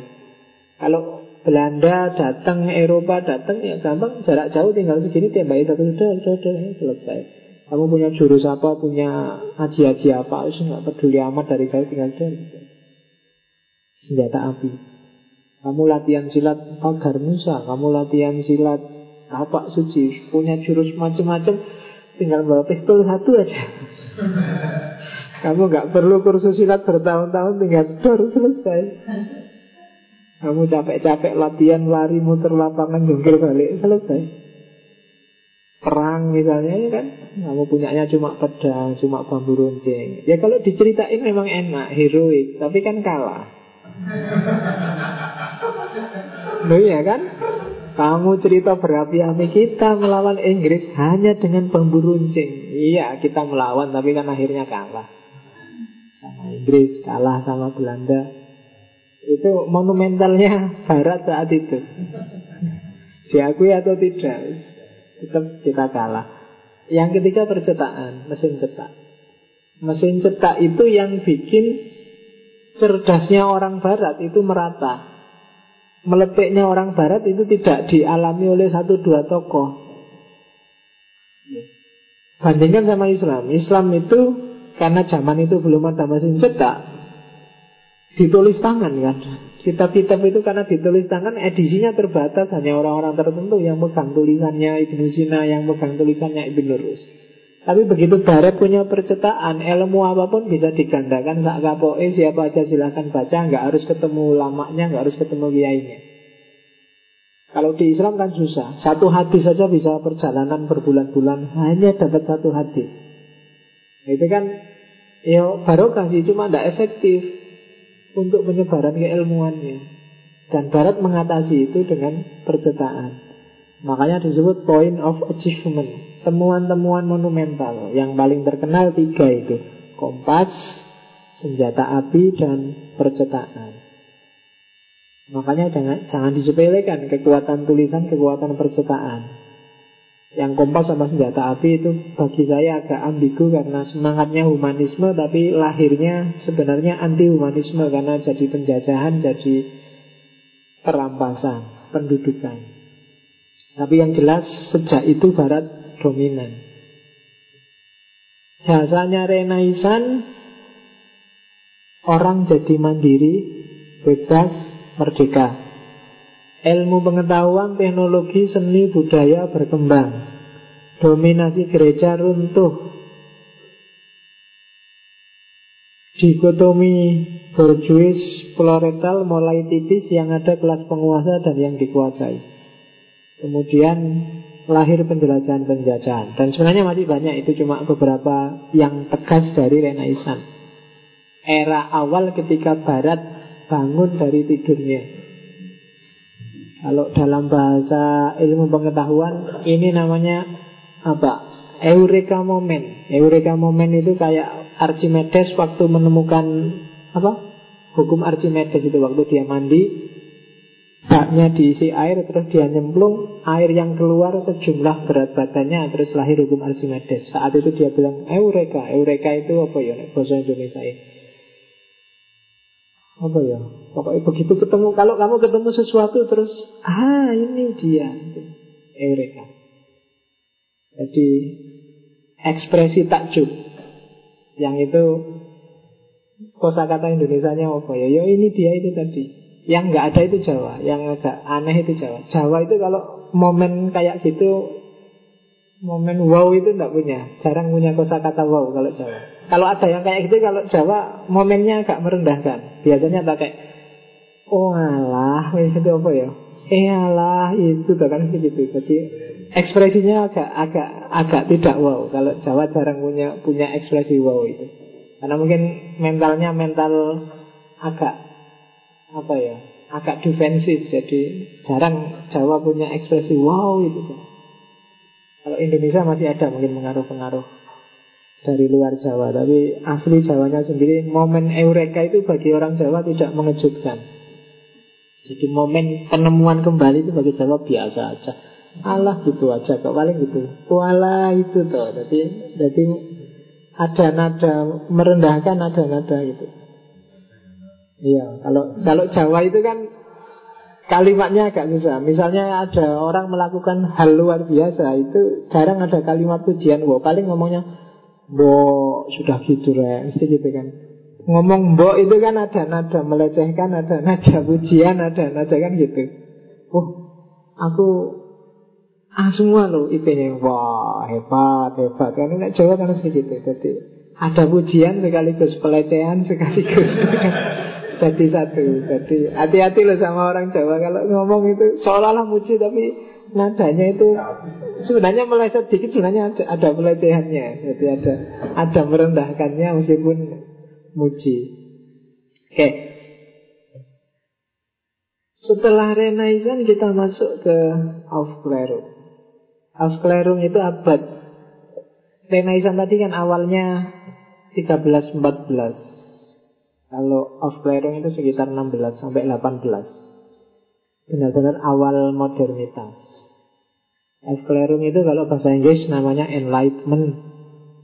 Ini terusannya. Jadi kalau Renaissance itu lahirnya Aufklärung ini sudah dewasa dia.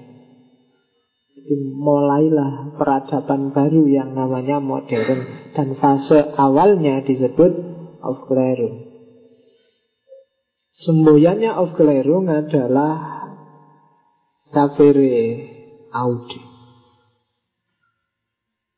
Mungkin pernah dengar istilah ini. Safere Aude itu artinya dare To be wise, dare to know. Wani mikir Dewe Berani berpikir sendiri. Ini istilah yang punya juga Sapire Aude itu dari sastrawan Yunani namanya Horace. Cuma kemudian istilah ini dipakai oleh Immanuel Kant dalam bukunya What is Enlightenment. Nanti belakangan istilah ini juga dipakai oleh Foucault dengan konotasi yang agak berbeda. Tapi intinya kuncinya Aufklärung adalah berani berpikir sendiri. Oh itu tidak sembarangan. Peradaban akan maju kalau setiap individu berani berpikir sendiri. Indonesia nggak maju-maju mungkin karena tidak banyak orang yang berani berpikir sendiri. Selalu merujuk ke orang lain, selalu nyari referensi, selalu kalau mahasiswa selalu nyari footnote, Selalu tidak berani Menurut saya yang bagus mungkin kayak gini. Tafsiran saya loh ya Tapi nggak wani kamu Ah nyari buku-buku dulu Baca-baca dulu Nyari referensi dulu. Ya. Ya kan? Kalau di Indonesia kan dalilnya Hanya profesor yang boleh mikir sendiri. Yang lain harus nyari referensi. Ya Tidak akan lahir Aufklärung Tidak akan ada pencerahan di Indonesia. Pencerahan itu kalau Kamu berpikir sendiri sesuai konteksmu masing-masing kalau kamu hanya ikut-ikutan ya maka mahasiswa itu sebenarnya nggak boleh menurut. Ya kan? Kamu bikin makalah lima halaman, menurutnya empat setengah halaman. Menurut Nukhalis Majid, menurut Abdurrahman Wahid, menurut Ahmad Wahid, menurut semua dari awal sampai akhir. Lalu ini ngomong apa? Iya, yang tidak menurut cuma pendahuluan, yang bunyinya makalah ini isinya adalah itu cok yang tidak menurut. Sisanya menurut kafe Iya. Tidak berani berpikir sendiri. Hmm? Sebenarnya silahkan kamu berpikir sendiri. Kalau kamu punya opini apa Asal didukung oleh argumentasi yang jelas. Argumentasi yang jelas itu tidak harus menurut orang lain. Kamu bisa menunjukkan fakta Bisa menunjukkan logika Bisa menunjukkan apa? Ya itu cara berpikir yang runtuh dan seterusnya. Bisa menunjukkan manfaatnya itu kan tidak harus menurut. Tidak sapere aude. Kalau kalau kamu menurut terus nggak akan lahir temuan baru, nggak akan ada inovasi. Wong kamu manutan. Nah itu aklaru diawali dari orang yang berani berpikir sendiri.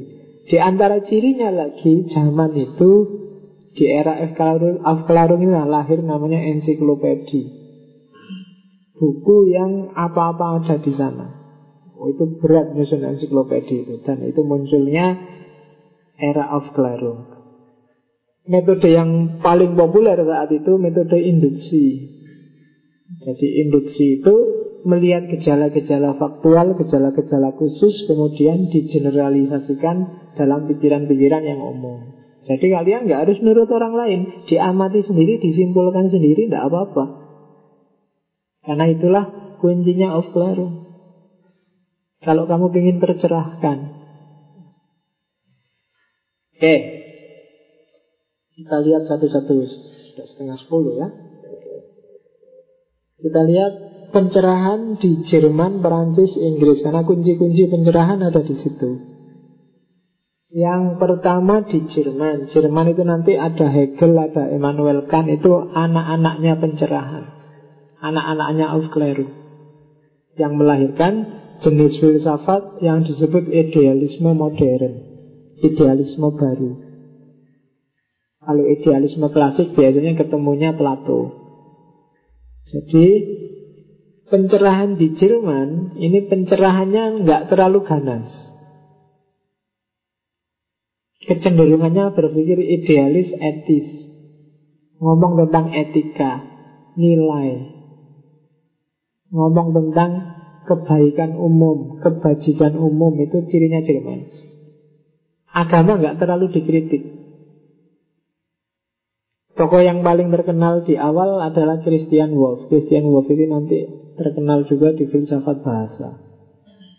Karena dia visinya Christian Wolff adalah agar filsafat itu berguna, dia harus diredefinisi, dihilangkan bagian-bagian jelimetnya, kemudian diambil bagian-bagian ilmiah pragmatisnya. Itu Christian Wolff. Jadi mikir yang jelimet yang nggak ada gunanya ngapain sih?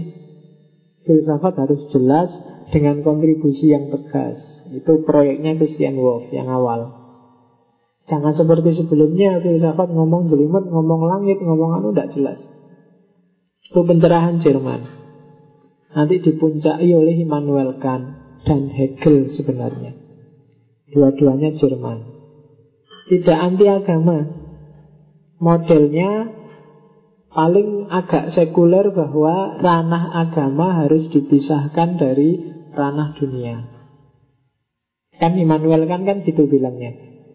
Agama itu kalau dibahas secara rasional, kamu nggak akan ketemu ujungnya. Mesti hasilnya debatable. Satu-satunya jalan Kalau kamu ingin percaya agama Ya percaya sajalah. Kasih ruang khusus dalam dirimu untuk agama. Itu Manuel kan? Yang jadi ciri Pencerahan di Jerman. Terus Pencerahan di Inggris. Inggris ini sangat terkenal dengan ilmuwan-ilmuwannya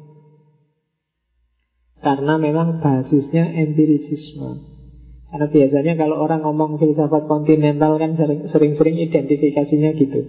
Kalau Jerman itu idealisme, kalau Inggris itu empirisme, Perancis rasionalisme, kalau Amerika itu pragmatisme. Kalau Indonesia apa? Ya, erotisme, senengannya karena Indonesia adalah pengakses situs porno terbesar. kan gitu hasil penelitiannya. Di mikirnya mak erot terus. Jadi Indonesia itu timur. Logikanya harusnya itu komposisi DNA dan cara berpikirnya agak beda dengan barat. Nanti kalau ada waktu kita ngomong timur. Selama ini kita susah sekali mengejar barat karena kita mengejar barat dengan senjatanya orang barat. Mesti aja kita nggak akan nyampe, tetap menang barat. Untuk bisa menandingi barat, kita harus bawa senjata yang tidak barat, ya senjata kita sendiri yang sesuai dengan komposisi DNA dan struktur geografis Indonesia. Senjata itu bukan cuma pedang dan anu, tapi cara berpikir dan perilaku. Kalau masih versi barat, kita akan tetap kalah sama Barat.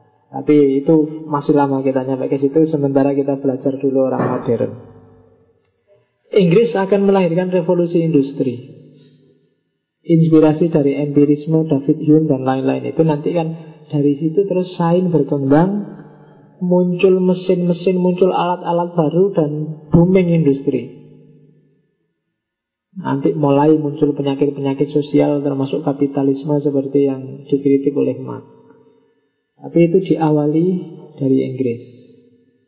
Britania Raya zaman itu menyebutnya. Kemudian menyebar ke Eropa Barat sampai Amerika terus sampai Jepang hari ini dengan revolusi industri. Dulu awal-awal yang paling kelihatan revolusi industri di Inggris itu untuk pabrik tekstil. Kelihatan sekali karena sebelumnya tekstil itu orang bikin baju, orang bikin pakaian itu tenaganya tenaga manusia. Jahitnya manual. Tapi kemudian muncul mesin-mesin baru, mesin-mesin jahit yang meskipun sekarang jadul tapi zaman itu baru dan ini menggantikan tenaga manusia, menggantikan tenaga hewan yang dipakai saat itu. Dari situ dari dari tekstil ini kemudian mulai muncul banyak pengangguran, mulai muncul apa manufaktur. Manufaktur itu pengelolaan bisnis yang tidak kayak dulu di era pertanian. Jadi orang mulai mikir model pabrik yang tenaganya nggak semua manusia tapi pakai mesin. Sehingga saat itu ceritanya di Inggris orang itu pendapatannya melonjak drastis. Jadi pendapatan per kapita masyarakat kota-kota di Inggris itu zaman itu melonjak dalam waktu setahun bisa melonjak enam kali lipat dari sebelumnya. Lonjakan ini kemudian memunculkan orang-orang desa pingin ke kota semua. Ingin kerja di pabrik, ingin dapat lonjakan itu terus akhirnya terjadi urbanisasi besar-besaran. Mulai muncul penyakit-penyakit sosial. Nanti digambarkan oleh Mark dengan sangat detail peristiwa itu. Dampak dari revolusi industri. Kan beda model. Kalau tani kan yang kerja Suami istri ke sawah, siang pulang dan kerja bareng, dapat bareng, hasilnya dinikmati untuk dirinya sendiri, sebagian dijual. Tapi kalau model pabrik kan nggak seperti itu. Dan itu membalik kehidupan sosial secara luar biasa. Itulah revolusi industri. Dari sisi agama muncul paham namanya paham deisme. Deisme itu paham yang awalnya menyatakan bahwa alam semesta ini sudah ada hukumnya sendiri. Ya hukum itu dari Tuhan sih, tapi Tuhan itu setelah ngasih hukum alam selesai dia nggak ikut campur lagi sudah. Itu namanya deisme. Jadi kalau di agama sudah ada sunnatullahnya sendiri. Itulah hukum alam. Dan Allah nggak akan cawe-cawe, nggak akan intervensi lagi. Sudah sudah selesai tugasnya. Jadi hidup ini ada logikanya, ada sunatullahnya. Deisme itu bilang sekarang Tuhan nggak kita butuhkan lagi sudah, sudah selesai tugasnya dia ngasih hukum alam. Yo kalau yang kita percaya mungkin besok masih ada hari pembalasan yaitu besok. Tapi sekarang Tuhan sedang nganggur. Ya kan? Tuhan mungkin nonton kita atau santai-santai di ruangannya sambil nonton sepak bola atau apa nggak ngerti. Jadi orang deisme melihat bahwa ya sudah, kuncinya sekarang ada di ilmu pengetahuan. Itulah hukum Tuhan yang ditaruh di alam semesta. Dan dia sudah otomatis jalan. Tuhan nggak akan intervensi. Kamu berdoa seperti apa pun, kalau kamu jalan di atas air ya kecemplung. Kalau nggak bisa renang ya tenggelam. Itu hukum alam sunatullah. Maka orang deisme nggak percaya mukjizat. Ah, mukjizat itu kalau hukum alam yang kita belum bisa memecahkan rahasianya aja. Nanti kalau terpecahkan ya selesai. Zaman Nabi Isa orang bisa menyembuhkan lepra itu mukjizat luar biasa. Sekarang dokter-dokter sudah hampir semua bisa menyembuhkan orang sakit lepra. Masa semuanya terus jadi nabi kan enggak? Dulu mukjizat, sekarang enggak mukjizat. Karena dulu enggak ketahuan aja mekanismenya. Jadi mukjizat itu enggak ada. Semua bekerja dengan hukum alam. Nah, deisme. Jadi di barat itu selain deisme nanti muncul juga namanya natural religion, teologi natural, agama natural. Misalnya di antara tokohnya adalah David Hume. Agama natural itu merumuskan isu-isu keagamaan hanya pakai akal saja. Karena akal juga dianggap bagian dari sunatullah yang tidak boleh keliru. Akal adalah dia punya otonomi mutlak. Wong itu juga skenario nya Tuhan. Maka teologi natural itu isinya ya isu-isu keagamaan cuma berdasarkan akal saja. Biasanya kalau kalian cari teologi natural itu beberapa di antaranya ada di buku-buku filsafat agama. Misalnya Tuhan itu ada benar gak sih? Oh ada Alasannya satu dua tiga Alasannya sebab pertama Alasannya misalnya Pengalaman keagamaan Alasannya itu kan semua pakai akal Tidak pakai wahyu. Kalau kalian kan Tuhan itu ada nggak sih? Oh ada. Alasannya disebutkan dalam surat Al-Ikhlas dan surat Al-Baqarah ayat sekian. Itu kan pakai wahyu.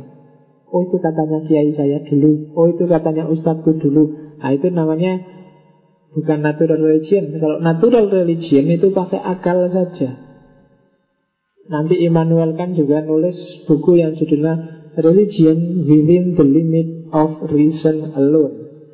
Agama dalam batas-batas akal saja. Agama akal, agama natural, agama alami.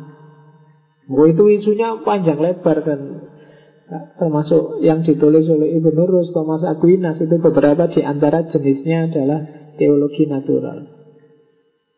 Misalnya besok manusia dibangkitkan jasmaninya saja apa jasmani sama rohaninya. Nah itu kan biasanya kan kalau teologi yang biasa ya kamu cari ayatnya sesuai ayat berapa. Tapi kalau teologi natural dipikir, oh besok yang bangkit itu rohaninya saja, jasmaninya enggak. Itu kan Ibn Rus yang dibantah dan dikafirkan oleh Ghazali.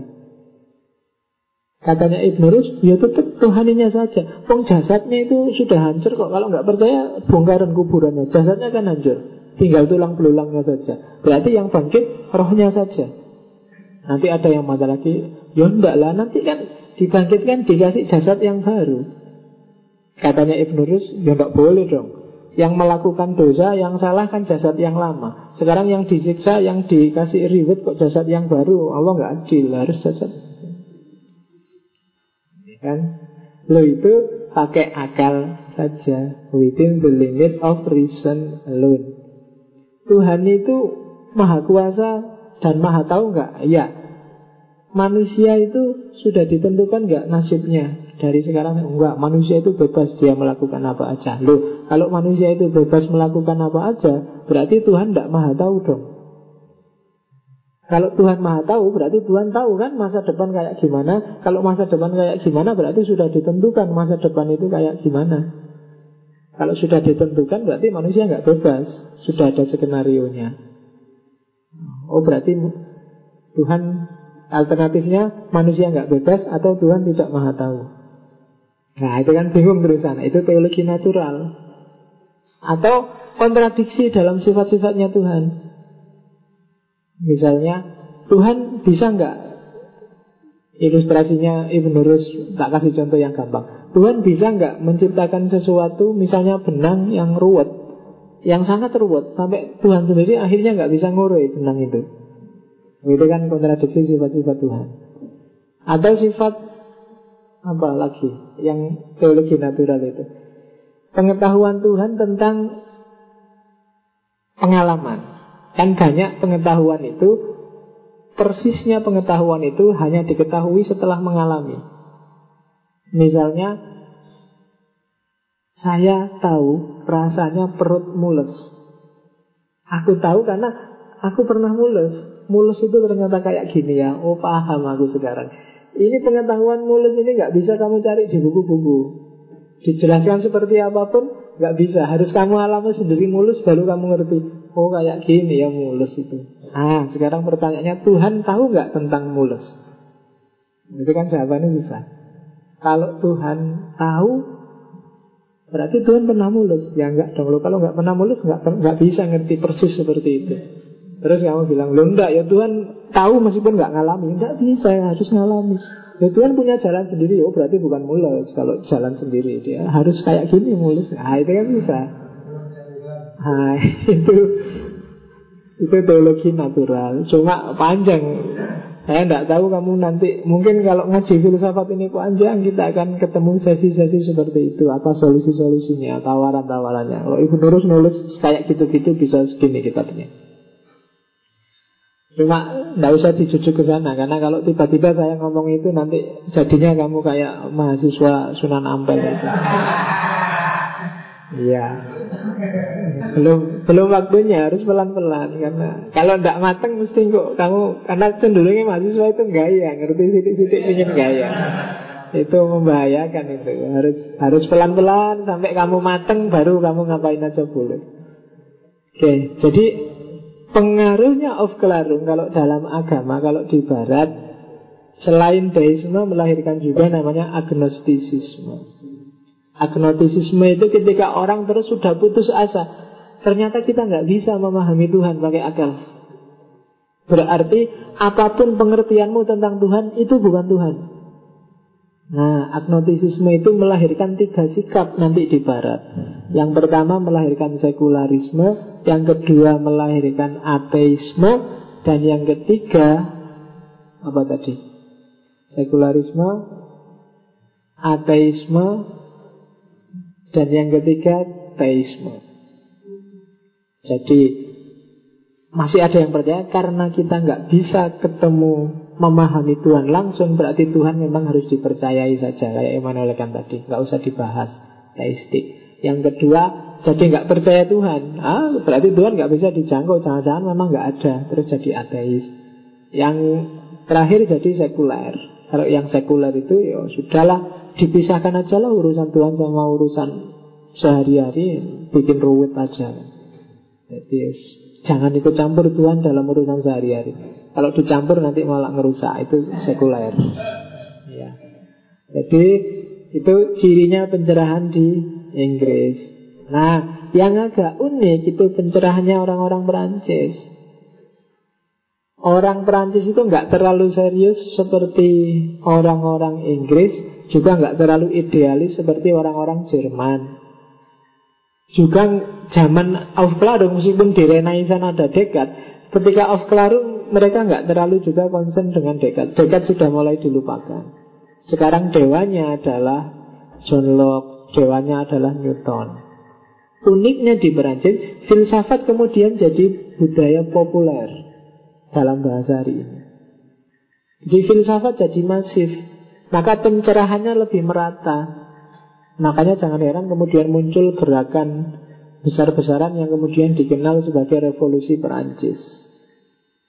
Orang banyak yang sadar, semakin banyak orang yang sadar. Meskipun resikonya ketika filsafat itu jadi populer biasanya kehilangan kedalamannya.